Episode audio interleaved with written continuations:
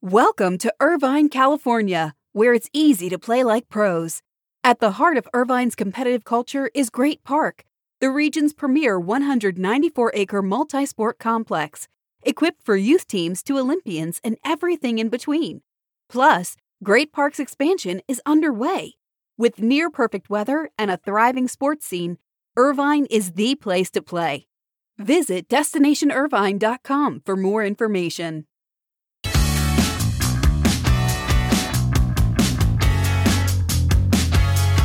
twenty-five games into the N B A season, the Dallas Mavericks on Monday night finally played in front of some fans at American Airlines Center. They beat the Timberwolves by five, and they played in front of fifteen hundred vaccinated frontline workers, which were in the lower bowl of a twenty thousand seat arena. Mavericks coach Rick Carlisle said it helped bring back a little bit of normalcy. That's a nice way to lead our morning buzzcast for Tuesday, February ninth. Good morning. I'm Abe Madcore. A little bit of normalcy is always good. Let's start with the Super Bowl. John Ourand reported last night that we won't know Super Bowl ratings until today because Nielsen had an extraordinary delay in releasing their numbers, one that has not occurred in recent memory. That has led to some speculation that the final viewership number could be lower than expected. Around eight o'clock last night, Nielsen said the numbers were still being processed and verified, but the number released today should include out-of-home viewership, which will give the league and C B S a far better story and a bigger viewership number. Our John Ourand and Austin Carr both believe the viewership number will be in the low ninety millions, but then with the out-of-home viewing could top it over one hundred million. So keep your eye on those viewership numbers being released today. Meanwhile, the Boston market still all about Tom Brady. They had a fifty-seven point six local rating in Boston. It was the second best Super Bowl rating in that market. It beat the rating for many other Patriots Super Bowls. It also topped the rating, the local rating in Tampa. The market with the biggest Super Bowl rating on Sunday night, not surprisingly, Kansas City at close to a sixty, reaching a sixty-three point one at its peak. If you just wanted to get a snapshot of a local market's reaction to Tom Brady, boy, all you had to do is be on the Boston Globe yesterday. Of the ten most read stories on the Boston Globe website most of the day yesterday, five were specifically about Brady. Another was Super Bowl related. On the Boston Herald's website, the three most popular stories were all about Brady in four out of the top ten. So Tom Brady still a main draw in, of course, the Boston, New England market. Let's shift to some other sports. Major League Soccer players voted yesterday to ratify an amended collective bargaining agreement after the league and the union reached a deal on Friday night. Remember, we talked about that deal. It runs through the two thousand twenty-seven season through the U S World Cup. So this agreement gives the players their full salaries for this season and extends the current C B A, like I said, through twenty twenty-seven. Opening of training camps for M L S is on February twenty-second. The start of the M L S season scheduled for April third. Some interesting news around baseball. We talked on the Buzzcast about this before, but the seven-inning doubleheaders and the runners starting on second base to start extra innings will return for the second straight season under an agreement for twenty twenty-one reached Monday between Major League Baseball and the Players Association. But it just includes those two elements. It does not include last year's experimental rule to extend the designated hitter to the National League or expanded playoffs. Remember, last year there were sixteen teams eligible for the postseason instead of the ten teams normally.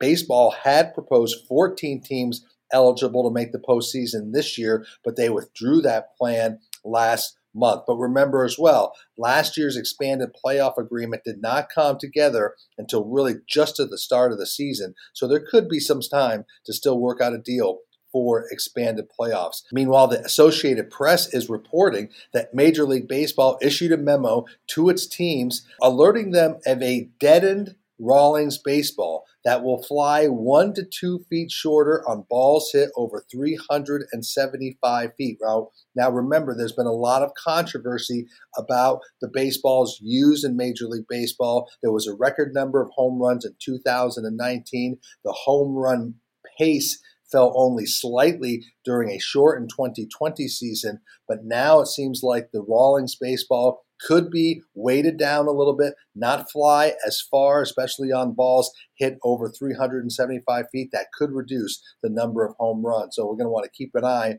on that story. Spring training in baseball opens February seventeenth, and the season scheduled to start on April first. Let's talk about two sports that are trying to bring fans back.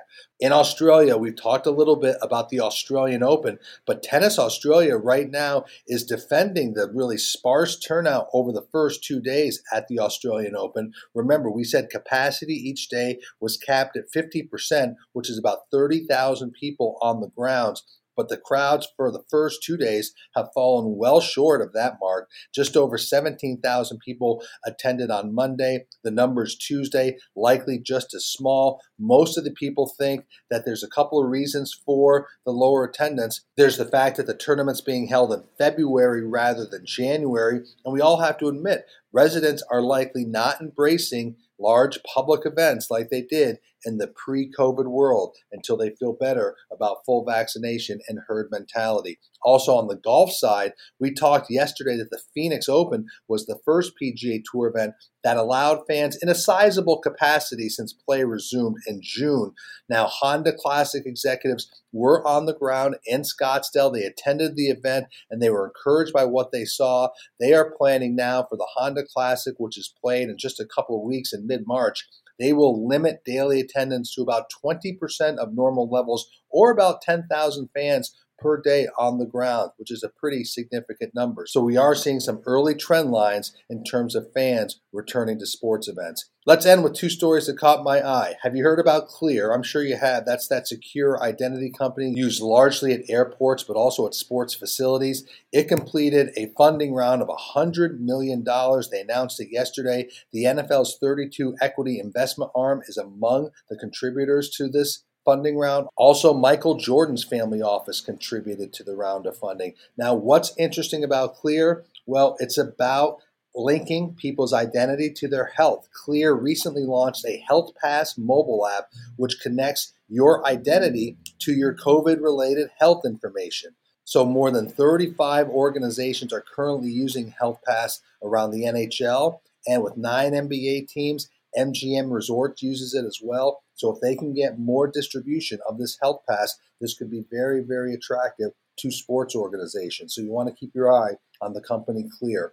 And we'll end with the Big Three Basketball League. It named a new C E O yesterday, Chris Hannon, former Fox Sports and Endeavor executive. Now, he is going to be focused on growing the Big Three's media footprint. The Big Three had to deal with Fox in its first two years. It moved to C B S in two thousand nineteen. Its two thousand twenty season was canceled. C B S is scheduled to carry the Big Three in twenty twenty-one. But Chris Hannon, as the Big Three's next C E O, will certainly work on growing the footprint of that league. And finally, let's just touch on some of the most read stories of our daily and weekly content. For our daily content yesterday, the most read story was reviews of the weekend's halftime performance. The second most read story was reaction to ads around the Super Bowl. The third most read story were changes at Bell Media in Canada and specific layoffs at T S N. The fourth most read story was CBS's James Brown praised for speaking out during the pregame show before Super Bowl fifty-five. And our fifth most read story was tributes and remembering longtime E S P N baseball reporter Pedro Gomez, who died suddenly Sunday at fifty-eight. For our weekly content and the issue out Monday, our most read story was a NASCAR season preview and looking at some of the new owners in the sports. Our second most read story was the N F L's strategy when it comes to mobilizing and monetizing gambling and the betting space. Our third most read story was the Big Three hiring Chris Hannon as C E O. So those were the top three stories in our weekly edition. That is your Morning Buzzcast for Tuesday, February ninth. I'm Abe Madcore. Take care of yourself, stay healthy, be good to each other, and I will speak to you tomorrow.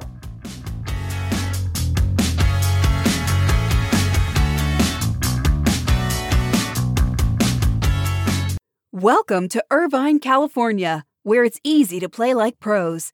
At the heart of Irvine's competitive culture is Great Park, the region's premier one hundred ninety-four acre multi-sport complex, equipped for youth teams to Olympians and everything in between. Plus, Great Park's expansion is underway. With near-perfect weather and a thriving sports scene, Irvine is the place to play. Visit Destination Irvine dot com for more information.